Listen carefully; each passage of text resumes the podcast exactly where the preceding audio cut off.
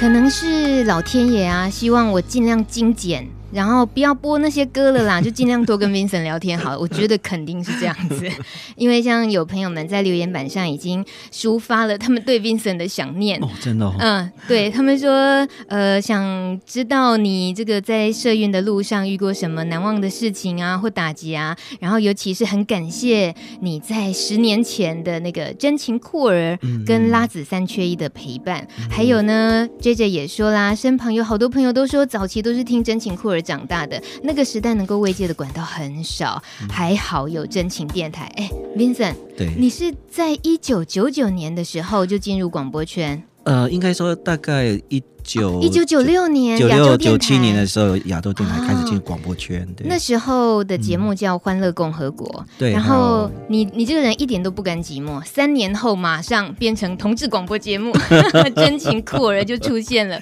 为什么这个从投入，然后三年后直接呃，那也算是你的出柜的方式吗？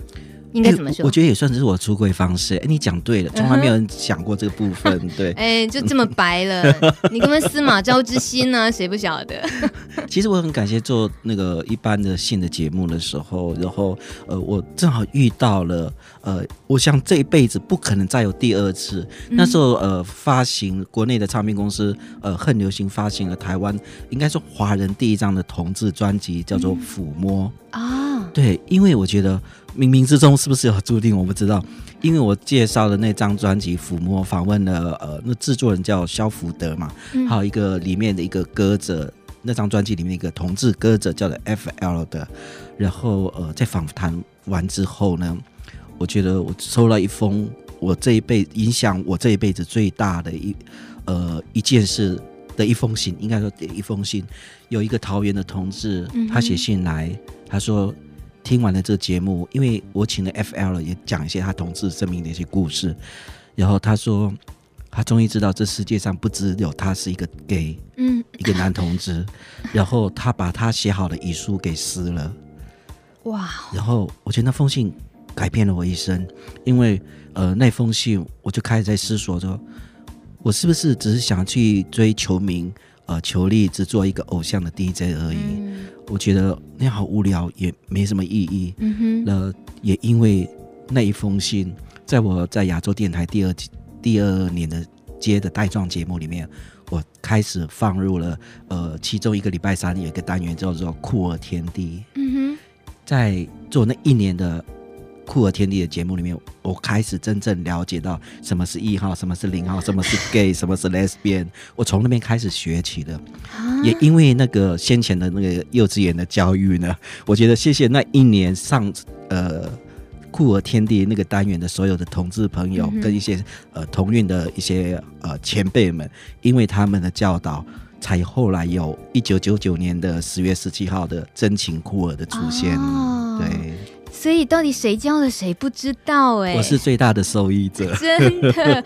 可是呃，刚刚说出柜这件事情，嗯，那是等于是你你说一边做节目才一边学，那可见你自己对自己那时候是不是很？我只知道我爱上了我最好的一个。同性的一个男同事而已，uh huh. 但是我还不知道什么是 gay。对我而言，oh. 对我也是那种后知后觉的人。欸、但是对我而言，我觉得，呃，在二十九岁之前，我疲于奔命的去。呃，去认同自己的一个残缺、残障的一个事实，我花了我人生三分之一的世纪，嗯、才能接受我残缺的事实。嗯，然后在二十九岁那年，老天又给了我一个非常棒的一个彩虹礼物，让我知道我爱上男人。后来我才知道，那叫做 gay 同性恋。我我好惊讶，你竟然是 二十九岁。嗯。到了二十九岁这个年纪，才真正接受了自己残障身份，而、嗯、而又过了几年，才面对了同，哦、同一年对面对了性别认同，才走到。你开窍的太晚了吧？对，可是我开窍的很晚，但是我用了不到一年的时间，我就全部接受我自己同志的身份的事实，因为我觉得。呃，如果以同性恋跟残障来比，我觉得同性恋没有什么了不起，真的是小 case 一件。我觉得我一直到今天，我还在跟我的残障的这个呃身份呃那个病痛，还在那边奋斗、嗯、抗争当中。嗯，但是我已经如鱼得水，很畅畅昂的就享受了同志这个呃彩虹的生命。嗯，我觉得你发明了一个词，我好讨厌你发明这个词。啊、什么词？就残酷儿啊！哦、就真的很讨厌呢。你干嘛把那种最负面的东西放在一起啦？你就是随时在戳痛人家的痛处。你不觉得负负得正吗？嗯，好啦，我 你这么开朗的这种解释法，我也没办法说什么。就是残障的 queer，残障加同志，嗯，不残酷是好酷啊。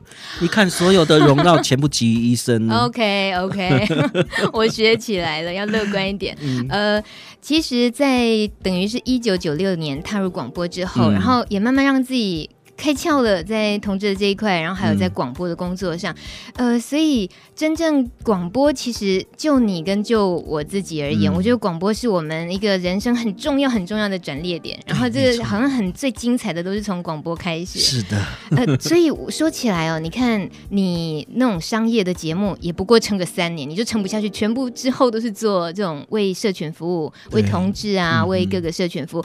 所以呃，你发现了什么啊？就是说。说你你觉得广播它迷人的地方、吸引你的地方是什么？那你后来转而为呃，就是用广播当成是一个呃途径，然后为弱势发声。我觉得又要回到残障的部分。其实在呃残障那个幼小的时期，我一个人觉得，嗯、我我外表是给人很开朗、很阳光、很跟人那个与人为善的。嗯、可是在我内心里面，其实非常的孤独，非常的害怕。但是我没有。让任何一个人知道，包括我的父母，都、嗯、哼我都是自己一个人慢慢的撑过来的。所以我知道，当有一个人可以听你的心声，有人可以抚慰你，有人可以陪你说话的时候，那是最重要的东西。嗯，我把这些全部的元素放进了真情酷儿同志广播，从那时候开始去做。我想要去陪伴在暗柜里面的呃所有的同志朋友，因为嗯、呃，我在将近十年的真情酷儿节目里面。我一直遇到一直跟我出柜的朋友，但是他只有跟我出柜，还没有跟他生活里面周遭的朋友出柜。嗯，甚至来自大陆的一个呃，好像是在做医官的一个一个干部之类高高干之类，也写一封信给我讲他的故事。嗯，然后我就觉得。我好喜欢这种陪伴人的感觉，因为我自己走过那个孤独、害怕，嗯，所以我可以用同理心，而且这同理心不是凭空想象，而是用我生命烙印下来的一种感觉，嗯，再回过头把这个元素带给听众朋友。嗯哼，嗯，这个在你自己的呃残障的那个很很辛苦的二十九年前，嗯，就二十九岁之前，嗯哼，那你曾经有也透过广播，然后慰藉了自己什么吗？就是觉得我是蛮还可以当一个有用的人，还可以跟人做朋友，还有可以帮陪别人。嗯，我其实我很喜欢说我是朋友的垃圾桶，哎，呃，而且是一个非常非常肥胖，呃，容量很大的垃圾桶。有做好分类吗？有吗？哦，没关系，他不用分类，我自己来分类就好。他全部可以把所有的心情全部丢给我。嗯哼，嗯，呃，那。其实，在后来慢慢的透过广播，然后比如说做呃真情酷儿，你自己主持也好，嗯、然后或者是呃邀请了像女同志们呃很知名的伟伟啊、小玉啊、AD 兰兰啊一起主持拉子三缺一，对，呃这些连结，你你怎么想的？在当时想去试？因为我记得在做了头真情酷儿的前三两三两三年的时候，我一直努力，除了。虽然自己是个 gay，我很想知道同志的资讯比较多，但是自己想知道。对，可是我是觉得，那同女同志的部分我们不能忽略啊，那不公平。嗯、然后我试着在节目中也做了女同志的，不管爱情，还有女同志的一些相关的一些讯息这个报道，嗯、还有一些文化部分。可是我发觉，嗯、呃，我我讲比较直接一点，嗯，如果我没有戴过胸罩，我不知道胸罩的感觉是什么啊哈。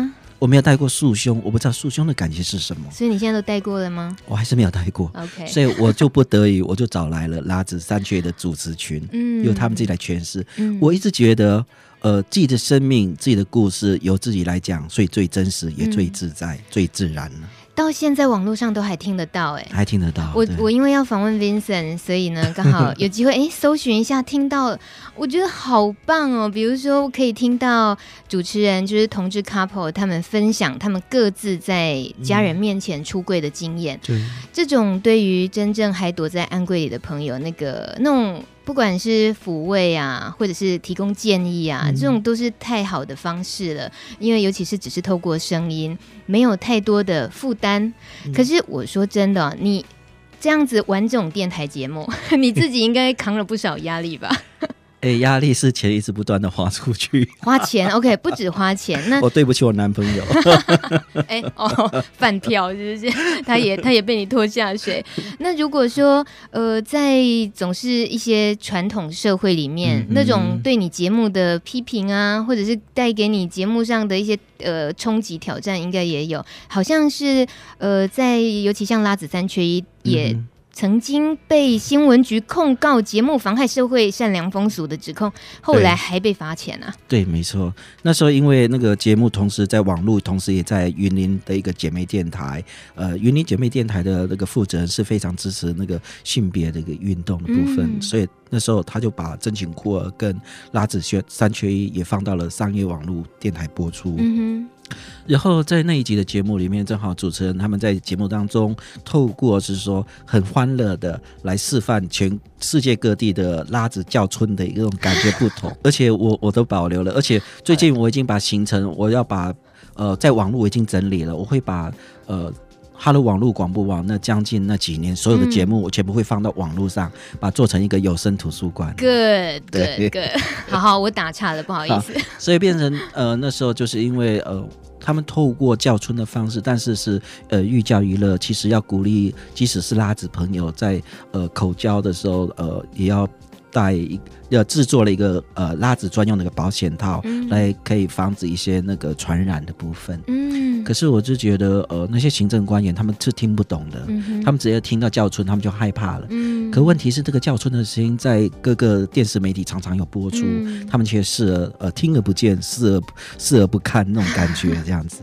对，所以因为这样子，然后被罚钱，嗯、那也因为这样被就被中中断了这个节目倒是没有中断，只是呃云林姐姐妹电台就帮。我们付了罚款，这样，虽然我们透过行政的一个诉讼救济，但是也无济于事。嗯、而且我觉得那时候很好玩，是那时候的执政党新闻局长是呃，唱名唱名唱名 是谁？是不是林佳龙？我有点想不起来了。好，最近要选台中市长，可是他又他又是对同志非常友好的一群。可是我觉得在早期年代，他们我觉得还是蛮相怨的。嗯，嗯对，可能还是有一些比较保守的压力那种，或许吧。对，嗯，呃。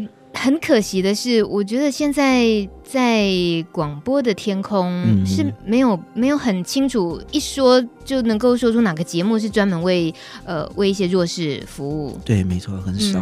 嗯、那像是你是以广呃网络的方式来，主要是网络。嗯，但是这个你觉得效果怎么样？我觉得网络的效果比电电视那个电台的效果还要好。哦，其实大家忘记，其实呃。尤其是我们是广播，我们不是电视，嗯，我们是听声音的，有透过耳机去。其实很多同志在听这些相关，尤其是没有出柜的朋友，嗯、你不可能叫他大喇喇的开了喇叭在那边听，嗯、家人一定听得到。嗯，但是如果他透过呃呃收音机呃戴上了耳机之后，就是自己的整个天空了。对，但是你在沉浸徜徉在自己的空。的天空的时候，旁边的父母可能不知道你在干嘛这样子，可是我觉得形成了一种保护的一个作用。嗯，然后而且我觉得广播就是最迷人的，就是在那个声音的感觉的部分。嗯哼，即使呃来宾的一呼一吸、一个笑声，呃，甚至他一个转头的声音，当你在仔细听的时候，你可以听得到，你感受得到。我觉得这是广播比电视有魅力的地方。对，就完全让听众自己去想象。嗯嗯、呃，可以有很。很大的空间去想象，因为现在讲的这个话题，来宾可能是长什么样子，他描述的那件事情到底是一个什么样的情况，然后呢，嘿，所以就造成了广播人见光死这件事情了。对，我会受害深深。就，所以我们尽量尽量不要出去害人。我来不及了。对，你来不及，因为你开始就是我猜。可是我要先说，琼美真的好漂亮哦，oh、而且比我年轻好多。算算算算，这个啊，这个客套话大家都会讲啦。不过我我是要。帮大家揪出你这个不负责任的行为。你消失了四年，你虽然刚刚开了支票说会把过去的那些很棒的那些呃。节目资产，然后可以公开，呃，在网络上以后大家还是听得到。可是你毕竟消失了四年，是不是主要是在忙社运啊？其实我本来想说好好的休息四年，但是我觉得我 我好像是少来的你，你根本忙，呃，停不下来你。后来我发现，我消息那四那四年，我创立了残酷儿，嗯，然后我创把台湾这个残障运动在刘霞往生之后，嗯、再次的又掀起了高潮，嗯，然后我觉得这些年。我学到蛮多的，而真正的走运社社运里面，有常常在马路上走，人家说：“哎、欸，你不是在电视上出现过那个老师那边抗争的人这样子？”不然就说：“哎、欸，你不是那在什么那个电视上说残障者那个性的性都被忽略了吗？都、嗯、都被人家指出来。”可是我觉得我很高兴，这四年来其实我并没有去偷懒，而且我觉得我去。应该说，我真正的深入了社会的一个呃弱势族群的一个。呃的行行动里面，嗯，我看到更多了，嗯，然后我自己又更茁壮了，嗯，我自己有一些新的想法，所以再重新返回同志广播的 Vincent，我觉得虽然讲话还是一样温柔，但是我觉得我力量会越来越大。哎，你温柔的时候很温柔，可是我有听说这个 你以前的粉丝说，哇，这个 Vincent 有时候激动起来呀，啊，难怪你的这四年其实干脆就是离开了麦克风，然后好好去发泄一下，嗯，把。一些只能在广播里面达不到的一些，呃，就是光靠广播不够力的，全部都去这个好好的就是发挥完了，然后现在又可以沉淀回来，嗯、然后回到麦克风前。对，我好期待你接下来的节目。谢谢你。那我们稍微喘息一下。这首歌曲《如果的事》是范玮琪和张韶涵二零零五年的作品。啊，刚刚聊到女同，那为什么就要播这首歌呢？我们就不解释了，大家高兴怎么想就怎么想呗。我不敢去证实，爱你两个字，爱你两个字，不是对自己矜持，也不是讽刺，人都在说我其实很无知，这样的感情被认定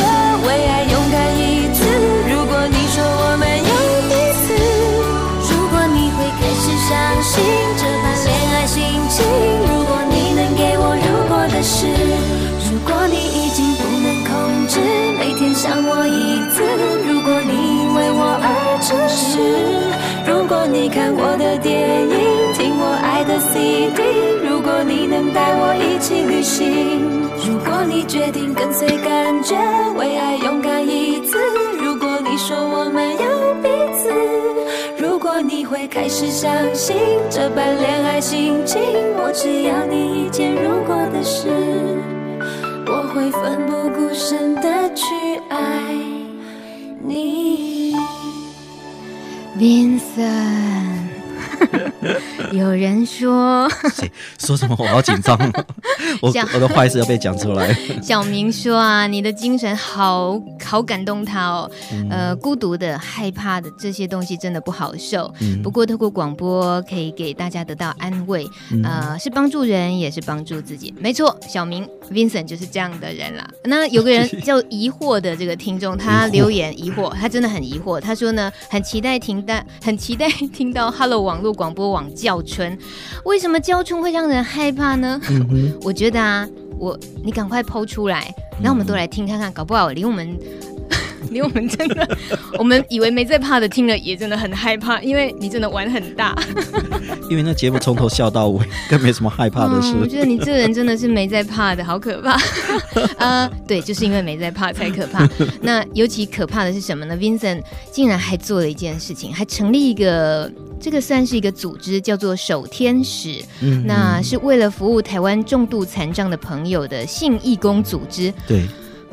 我最近才听到的这个名词“性义工”，嗯、然后呃，Vincent，你是给他一个这个组织的名称很美，叫做“守天使”，嗯、跟我们介绍“守天使”吧。好，其实呃。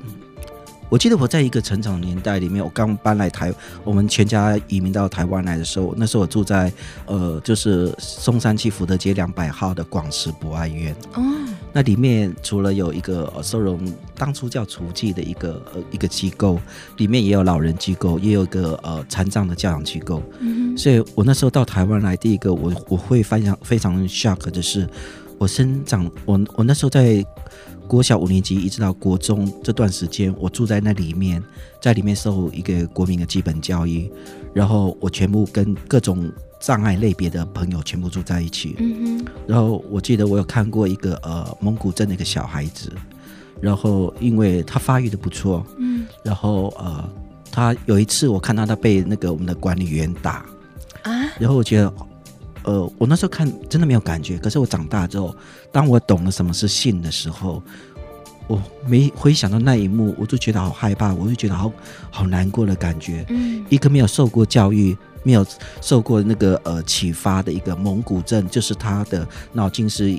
就是很呃智龄非常的低嘛，哦，所以他完全不懂状态，但是他生理的需要随着年纪的长大而出现，但是他却因为他用他的下体去摩擦了一个柱子，他就被打了。可是我在想他，我再回过头来想，我就想，那么幼小的心灵里面，他他的心灵是非常幼小，他一定不了解为什么我这自然动作会被人家打。嗯，然后从这边我开始慢慢看到残障的性是被忽略的。一直到长大，常常听到很多人说残障是没有性的需求的。嗯，然后可是问题是我就是一个残障者，我知道性的需求是什么。嗯，当我没有性的一个呃得到一个呃发泄的时候，我的我多么痛苦，我知道。然后我身边也有些朋残障朋友，他手不能动。呃，请原谅我用比较直接的一个名词。当一个男孩子在青春期的时候，他的手都不能自己动，他如何自慰？嗯哼，他总不能叫他父母帮他自慰，他不能叫旁边的朋友帮他自慰，大家会骂他变态。可是那是一个生理的需求，他的脑筋还是活着的时候，嗯，那你这样不是是很残酷的一件事？你不让他得到一个新的一个发现吗？那在几年前，我觉得我很高兴，我看到性义工这个名词，嗯哼，然后透过大块出版社，呃，也看到了那个呃，他们出版了一本信义工的，呃，来自一个翻译的一个一本书，然后我开始去了解世界各地，欧美也有一些信义工，但是到现在还没有很全然、很很普遍。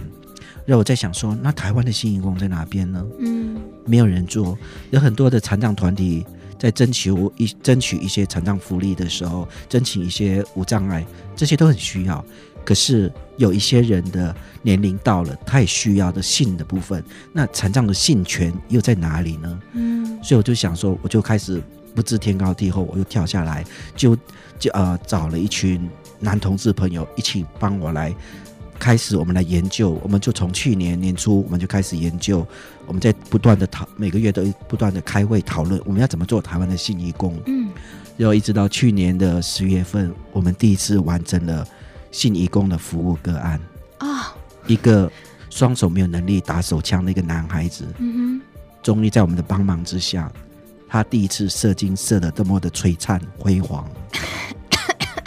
等一下，我不知道会不会也收到了罚款。好，不过我觉得那是一个人道，感动的。我觉得那是一个人道，嗯，这不是单纯只是一个性的一个行为而已。嗯，对。这第一个呃，故第一个服务达成之后，嗯，对你们来讲，尤其是你，你说从去年年初就开始去想怎么完成这个这种服务，嗯，呃，包括在台湾没有人做，完全没有人做。这种培训啊，什么再怎么说，一点经验、一点可以参考的东西都没有。就是我们就开始就自己想办法，然后就看看国外怎么做了，我们自己可以怎么做。嗯，然后同时我们要小心，我们要被罚一些东西。可是我们的全部都保护的很好。要被罚什么意思？就变到时我们如果我们被发现，都我们可能就会被呃冠以所谓的一个善呃什么善妨害社会善良风俗啊，又没有收钱，完全没有收钱，而是说。我们自己花钱，然后我们自己去找旅馆来服务个案的，嗯、所以变得我们要花很多心血，然后我们自己还要付我们的钱去做这些事情。对啊，啊，嗯，我想起去年还是前年，不是有一部电影嘛？就是关于幸福呃幸福旅程。啊，对，对。呃，类似是这样。嗯、然后，但女主角呃女生她是一个，她本她自己是专业人士，类似性治疗师。啊，对，性治疗师，她帮了一个在一个铁肺里面生活的一个重障的朋友，啊、对，做一个服务部分。对，其实我们跟她比起来，我们还小 case。我们只是透过手可以让对方满足，嗯、但是他完全是用性，呃，性交的全程的模式去处理的。嗯，对，因为他相对来讲，他那个是受过也是很长时间的专业训练，嗯，没错。然后学士的，然后还有那个实务的那那种训练都有，所以他也是等于是一个职业，他是收费的，嗯、他自己有一个很健全的婚姻关系，对，没错。那这是他的工作。可是以 Vincent 你成立的首天使。呃，就你现在运作两三个月，呃，运作已经一年多了，一年多了。嗯，那你觉得这件事情有些什么要调整的，还是你感觉到这件事情还能呃还能做下去吗？哦，我觉得可以调整，但是对我的挑战非常非常的大。嗯哼，但是这边我我我可以先感谢一下我们那个呃信义宫组织手天使里面那个成员。嗯，呃，目前我们只能服务男同志，就是所谓的男残障同志而已。嗯，那所以我就找了呃男同志来做，而且这些服务的人在同志圈里面都是一顶一的，嗯，有好的脸的 face，好的身材，但是他们他们却愿意。他们却愿意来做这种事情。我觉得，当大家在看到一个男同志的时候，大家只会想说，男同志只会尽情玩乐，享受那个声光的刺激，还有肉体部分。嗯、可是我发现，很多的男同志，我觉得他们跟天使一样的美。嗯，对。条件那么好，你这样说的，很多人都心动，怎么办？所以，可是我们在我们在继续做下去，我们当然希望服务的个案会越来越多。嗯、我希望可以形成台湾的第一个。呃，这样的一个信义工的一个服务个案，我们有文字有记录下来，不管是来自一个义工的心态的心理的部分，还有包括那个受服务者他的心态，然后呃被服务之后他的心态他的想法是什么，我们都全部化成文字，希望有一天我们去跟政府去谈这些，说政府你可以来做的时候，嗯，我们那时候已经提供了一个完整的一个属于台湾的信义工的文字记录，嗯，对。可是我们目前在这做的时候，我们可能就会遇到很大困扰是。那如果有呃女性的残障者来找我们帮忙的时候，我们要怎么办？我们只不过是一个男同志，一个 gay 而已，嗯、我们对你的身体完全不了解，而且男同志不可能去服务那个女性的部分。开始应征女性义工啊？对啊，我就觉得这部分又要又要是一一段很长的路。我自己我就在这这里出一张嘴，然后就是 Vincent 头痛的要死。可是我我希望有一天我可以呃让台湾这个信义工组织守天使呢。不止服务到呃男同志，包括女同志残障朋友，嗯、还有包括异性恋的男女同志朋友。嗯，嗯其实说起来跟性别就没有那么直接关系了，是性需求，只要有这个需求的，是个人的问题。残障的朋友们，对。那呃说真的，愿意去做这件事的信义工，在 Vincent 你跟整个 team 的带领啊培训之下，他们知道怎么样服务，但是被服务的那个人通常。因为你自己也是残障的这个状况来讲，如果说将心比心，你一定很好理解。通常他们会不会很怕，不愿意提出这个需求？但是这样明明很需要，这就要需需要我花很多时间去跟他们谈。嗯，我就会针对如果一些比较重度的朋友，然后他本身一直没法走入婚姻的体制，呃，我想这个一定要最基本的这两个条件，然后我才去跟他聊，要取得他的信任，说，呃，就是透过的部分，然后了解，取得他信任之后。呃，他慢慢应该会跟你讲一些那种生理的需求，嗯，因为我本身就是一个残障者，我用我跟他是一个平等的地位去谈一些事情的时候，嗯，我相信我们很容易可以，呃，可以答问出一些他心里的一些苦楚，嗯，跟一些欲望的部分。通常会是什么让他们就是不愿意面对，不愿意接受？其实，呃，很多的身障朋友他一直。我就觉得最大，他被困顿、被绑住是在他这个残障部分，导致他没有办法。很多是呃身体的重障没办法去工作。嗯，你没有工作就没有金钱的收入，你没有金钱的收入的时候，你就没有社会地位。你没有社会地位之后，你不可能去再透过一个正常的一个社交的一个管道去遇见，不管你是要同性或异性的一个呃的另外一半。嗯，你就没有机会了。当你与这些全部隔绝之后，好，那你说那没关系啊，我只要有钱，那我就可以去找性工作者了。那对不起。呃，这也是我为什么有在一次那个性工作的一个娼嫖不法的公听会，我会甘冒在一个电视电视新闻播出的画面之下，我还去伸伸张说残障者的个性需求应该呃会受到所谓娼嫖不那个都罚的时候的这个限制，会让很多的残障朋友，因为你都没有机会得到一个性的抒发的时候，我唯一的管道就去找性工作者。当连这部分都会被警方起底的时候，那我怎么办？四肢健全的人士去找性工作者还可以跑，那如果以我是这样的坐轮椅者，我怎么跑啊？我怎么跑得动啊？警察不用追，他就马上可以抓到我，业绩很好做了。对，难怪你你都看到了真正这些弱势朋友们，他们很。很黑暗角落里头，没有人发现的很很大的需求，哎，对我而言，他们不是他们，他他们是我们。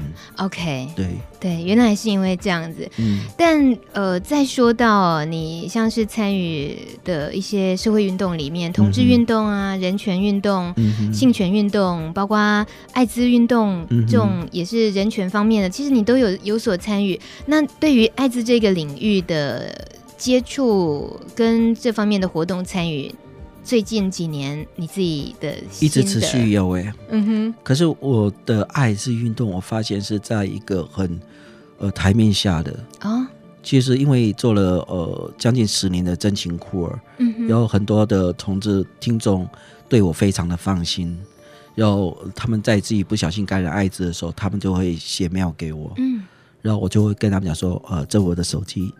你直接打给我，我们用电话聊比较快。哇！然后我、呃，但是我也觉得我很谢谢路德，有路德这样的，还有那个全促会的存在。嗯、然后我这几年跟你们学到蛮多东西的，然后我就把一些观念告诉他们。然后，但是我能做的还是蛮有限。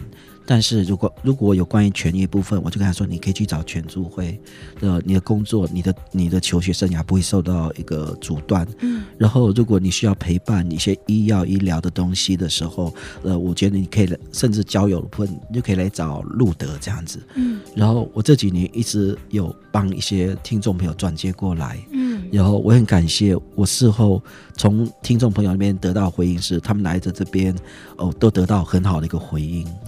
成功不是累的掉 哦，其实很棒，真的很棒。其实我我我不知道，我对我而言，我就比他们更感谢这样两个团里的存在。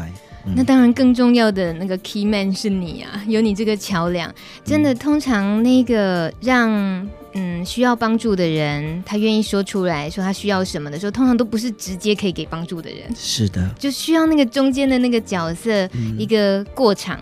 一个桥梁，可能是人，也可能是某个事件。没错，有时候光是听广播节目，就这个节目里面聊到什么，或者是哪一首歌，可能也刚好可以是个桥梁。所以我们难怪我们那么爱广播，执迷不悟。好了，这个呃，让 Vincent 稍微休息一下，喝口水。我们听一首琼美呢特地挑了。想要献给 Vincent 的歌，哎，好感动哦！先不要感动哦，嗯、这是一个爱尔兰。特立独行的光头女歌手，我喜欢，喜欢哦。光头的女人最美了。她叫悉尼欧康诺，对，我喜欢她。你喜欢她，太好了，我就蒙对了。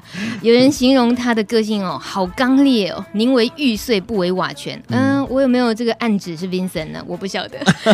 那这位光头女歌手呢？她一些很很令人发指的行为，还包括她竟然拒绝接受格莱美奖的四项提名，嗯，而且。他其实呃不止出言不逊哦，他还老是杠上媒体。那他也很大胆承认自己是一名同性恋者，嗯、但是呢又和异性的有婚姻关系。反正就是一个狂野的、一个很神秘的、充满魅力的女人。嗯、好，这个 Vincent 点头如捣蒜，我想他应该是台湾男版的。哦，我没那么厉害。悉尼欧康诺。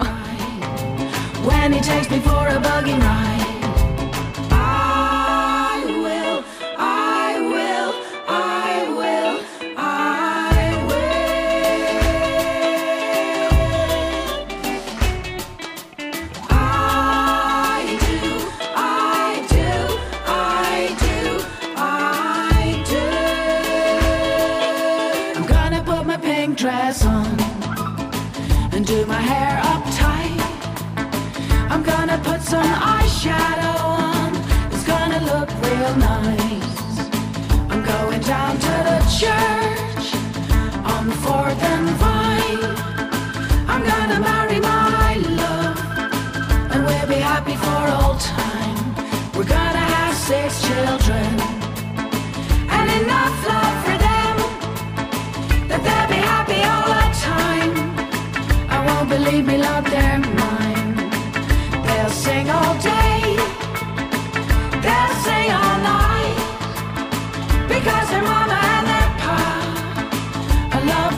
so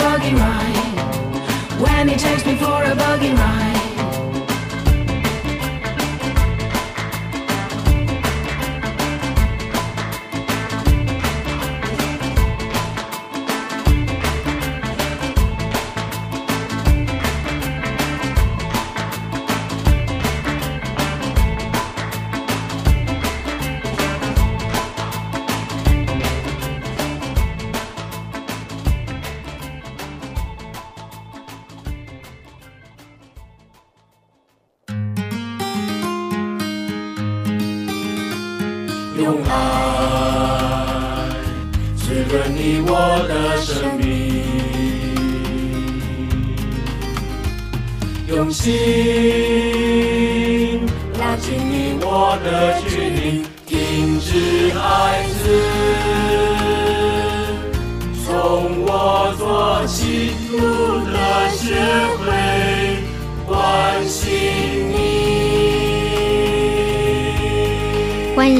一直守候在路德之音的身边。晚上九点四十九分，今天很开心，Vincent 跟我们聊了好多他这一路走来的生命经验，还有呢，他做了一些很可怕的事情。那朋友们呢，在留言板上呢，也有一些很棒的留言。呃，像是有一个朋友啊，他刚刚听到你说就是守天使这件事情了，嗯、他说他有一个朋友，呃，一直都是性不满足，没有办法跟他的伴侣有性生活，嗯、那连想去情色场所也都因为没有这个无障碍空间，所以两个人因为都是残障人士，所以根本就没有办法，就是没有没有什么可以发泄的机会。嗯、但是呢，呃，在如果说在同一个空间。这个朋友他就觉得说，那会不会是呃会被味道人士当做是多批因为如果守天使来了，嗯、然后也结果呢，因为如果超过两个人一起的话，那是不是加个导盲犬，然后会被认为是杂交？这个、嗯、这这个朋友是在讲笑话了吧？对，我知道。可是他是在也是有点呃，也点出了点出一些有人会怀疑。对，大家对于这件事情到底真的可行吗？呃，然后呢，也有一位朋友好奇，他说：“哎呀，Vincent 形容的射出来多么的灿烂，形容的真好。他想要申请守天使，请问怎么申请守天使啊？守天使一定要是一个重障的一个有领有重障手册的一个呃残障朋友才有这个资格，嗯、甚至是一个视障的朋友，嗯，嗯，我目前是锁定在这两个部分。嗯，对，嗯、好，呃，今天已经进入节目最后一段，所以我们也很想再跟 Vincent 多聊，比如说像是路德之音陪伴了很久，我们在帕斯提这个圈子，啊嗯、呃，朋友们其实也都习惯听听声音，听听别人的生命故事。那今天特别是 Vincent，呃，尤其我像我们刚刚讲残酷儿这个，嗯、已经就是残。跟苦，好好又残又残跟苦好。那所以如果说在你的生命经验里面，你看待艾滋这件事情，我不要比较好了，我先会哈哈哈大笑。我是说，其实真的艾滋没什么了不起。嗯哼，呃，其实当我对艾滋了解越来越深的时候，我会发现说，其实艾滋一直是有希望。大家从刚开始那个艾艾滋病在世界一个出现的时候，一直到现在，大家回过头去想想，从过去一直到现在，他很多的一个医药专家一直在研究研发出一些新的药，一直到今天，此时此刻还有的。嗯，所以我就觉得，是呃，当不管你是发病，你发病了怎么样的时候，我觉得你就照医师给你的用药，好好的就遵照医师的服用之后，我就觉得，呃，你的那个 CD4 那个。病毒数就会减少，然后其实对你的身体会越来越好，嗯，至少可以控制住，对。然后呃，我是觉得随着科技、医药科技的发达，我一直相信有一天它就像什么那个心脏病啊什么的一些重大的疾病，其实都用药可以完全控制，甚至会痊愈都有可能。但是，但是对一个残障者，尤其是我这种小儿麻痹症。小儿麻痹症的朋友，嗯，从我发病一直到今天，我从我出生的零岁一直到今天的呃将近五十一岁，我没有听过哪哪一个医药专家一直在努力研发小儿麻痹症的药，让我可以从坐坐在轮椅上撑拐杖，到把拐杖拿掉，到从轮椅上站起来，一直到今天没有。嗯，对我而言，我常常跟我的朋友，包括。我身边的艾滋的一些感染者的朋友、好朋友讲说，其实我知道你现在很难过是没有错，你的难过我可以了解，我也很难过。可是你活着有希望，看似，但是对我 Vincent 这个残障者而言，我活着是没有希望，因为我的脚不会有好的一天，也没有一个任何一个医师跟我说你的脚有一天会好的。嗯，我跟朋友说有一天我会好。他听了很高兴，一个感染者朋友说：“真的吗？什什么时候？”我说：“对啊，那时候的时候，我等如果那天的时候，你可能要到那个墓地或者到灵骨塔去祭拜我的时候，我就好了，因为那时候我不用再坐轮椅，我不用再撑拐杖了。”他突然跟我说：“你确定那时候就不用再坐轮椅，不用撑拐杖吗？”我说：“不要，我不要再都死了，我还要这样子。”我们就哈哈大笑。可是从这边可以感觉到一个东西。艾滋其实是有希望的。嗯，我身边很多很多的罕见疾病的一些病友或者一些父母们，他有家里有罕病罕见疾病的时候的儿女啊，一直活在一个没有希望的明天。但是艾滋是有明天的，你觉得哪一个比较好呢？嗯，然后你退一步想，你会不会觉得还是可以快乐？因为你还有个希望啊。嗯，只要你不放弃了希望，你都会可以活得很好的。除非你放弃了希望。那就像 Vincent，如果我放弃希望，我今天不会坐在这边，嗯，我不会跟大家哈哈大笑，我不会啊、呃、有这么棒的一个男朋友，因为我是觉得我还存在一个希望，虽然那个希望永远不会达成。你意思是，你还是摆着那个希望？我已经不摆希望了，可是我开始因为为了我旁边的人、亲人、爱人、嗯、朋友。希他们希望我活得快乐的希望而活着的，嗯，等等等等，这会不会反而是很残忍？对自己很残忍。啊，可是也因为这样的一个负面，呃，导致我有一个正面的能量。当我有了这些正面的能量之后，我就告诉我说：“那我就好好的去交代，跟朋友交往，然后真心的对待我身边的每一个朋友。然后因为这样的一个正面的能量的累积之后，我人际关系越越好，我活得很快乐。嗯、虽然我已经。”把残障的部分试着去忘记掉，虽然他一直跟着我是跟不放这样子，但是我就让他跟着吧。呃，有一个朋友，他接下来刚好很适合来问刚刚 Vincent 说的这段话。他说：“你这样子承传承着刘霞的精神，然后我还没那么伟大，在他们看起来感受得到。那你的用心让这些残障朋友活得更有尊严，真的是伟大。只是说这一路下来，难道不会有干不下去的时候吗？你要怎么样能够一直都保有这种战斗力，然后一直坚持下去？我觉得有时候会难过，会有，但是不会到。做不下去，嗯，我觉得我个性是，当我越做不到，我会越想做啊。你你很容易被激将法，对，不对？对对对，你知道你说我不好，对不起，那我要比我要做到至少比你说的好，不好再好一点点这样子。所以很多的这种指责，呃，我的部分其实他们都忘记了，他们的目的全部达不到，因为他们指责我的时候，嗯、其实是驱使我往呃再向前的很重要的一个 power 的力量的来源。嗯、你这 你这种个性，哎、欸，你这个性是从小就这样吗？还是什么时候开始被激发，然后越激发越多？我不知道，可能面子问题吧。人最怕就是面子问题。好，这是骨子里的。而且我脸呢，我脸的那长得那么宽那么大。哎、欸，你刚刚很不害臊哎、欸，一直在那里秀恩爱，一直放闪，说什么有个很棒的男朋友。你知道二月十四快到了，哎，今天。一个小时而已，没办法聊太多，因为事实上，Vincent 跟他的、嗯、呃伴侣的故事也是很值得分享的。嗯，呃，你还真的是一个很就是不吝惜，然后。放闪也不怕刺激到我们单身者的心。没有，其实我我的想法是这样子，我觉得大家那样子想太负面了，欸、应该把它转为正面的能量啊！你，你就想说，Vincent 这样都可以了，那我为什么不可以呢？那才不是这样哎、欸，是要 我觉得你你要那个老实说，嗯，摸着你的良心说，我摸着良心了。好。你双手放在胸前，一手就可以。Oh, OK，我比较胖。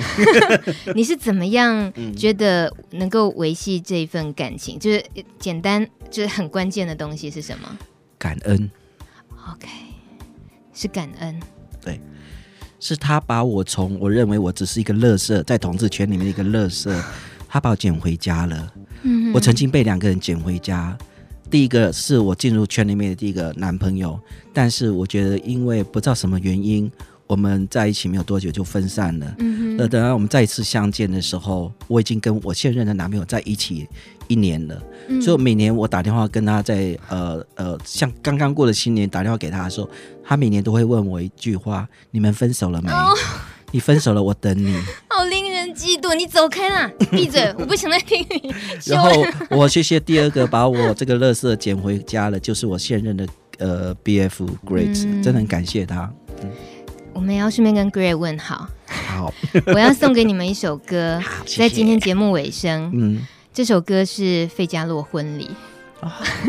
其实我是想到了 Vincent 给我们的感觉，让我想到电影《刺激一九九五》。哦，男主角安迪在监狱里头，有一天他冒着被关禁闭的风险，然后他透过监狱广播系统播了这首曲子，嗯、当下让沙堡监狱里头所有的囚犯都好像听到天籁一样。虽然说这首歌剧唱的是什么，他们都听不懂，但是那时候窜入云霄的歌声，让这些囚犯们可以有片刻。获得救赎，对，这是他们当时说出来的 OS，就一边听歌一边感觉到自己被救赎了。费加洛的婚礼，我同时也可以送呃妹跟所有听众朋友一句话吗？好，当你发现你身上有一个缺点的时候，你应该很高兴，因为你可以翻转你的人生。其实从那缺点开始，就像 Vincent 把我的残障给扭转过来，彻彻底底的扭转过来了。如果我没有这个残障，我没有今天的 Vincent，我不会坐在这边跟妹讲话，不会认识这样的一个大主持人。啊、我觉得，呃，当你遇到了一个不好的时候，其实是老天给你的一个呃磨练的机会，那不是一个苦难的开始，那是另外一个谷底转翻人生的很重要的一点，天赐儿的恩典。谢谢 Vincent，谢谢妹，谢谢路德之音。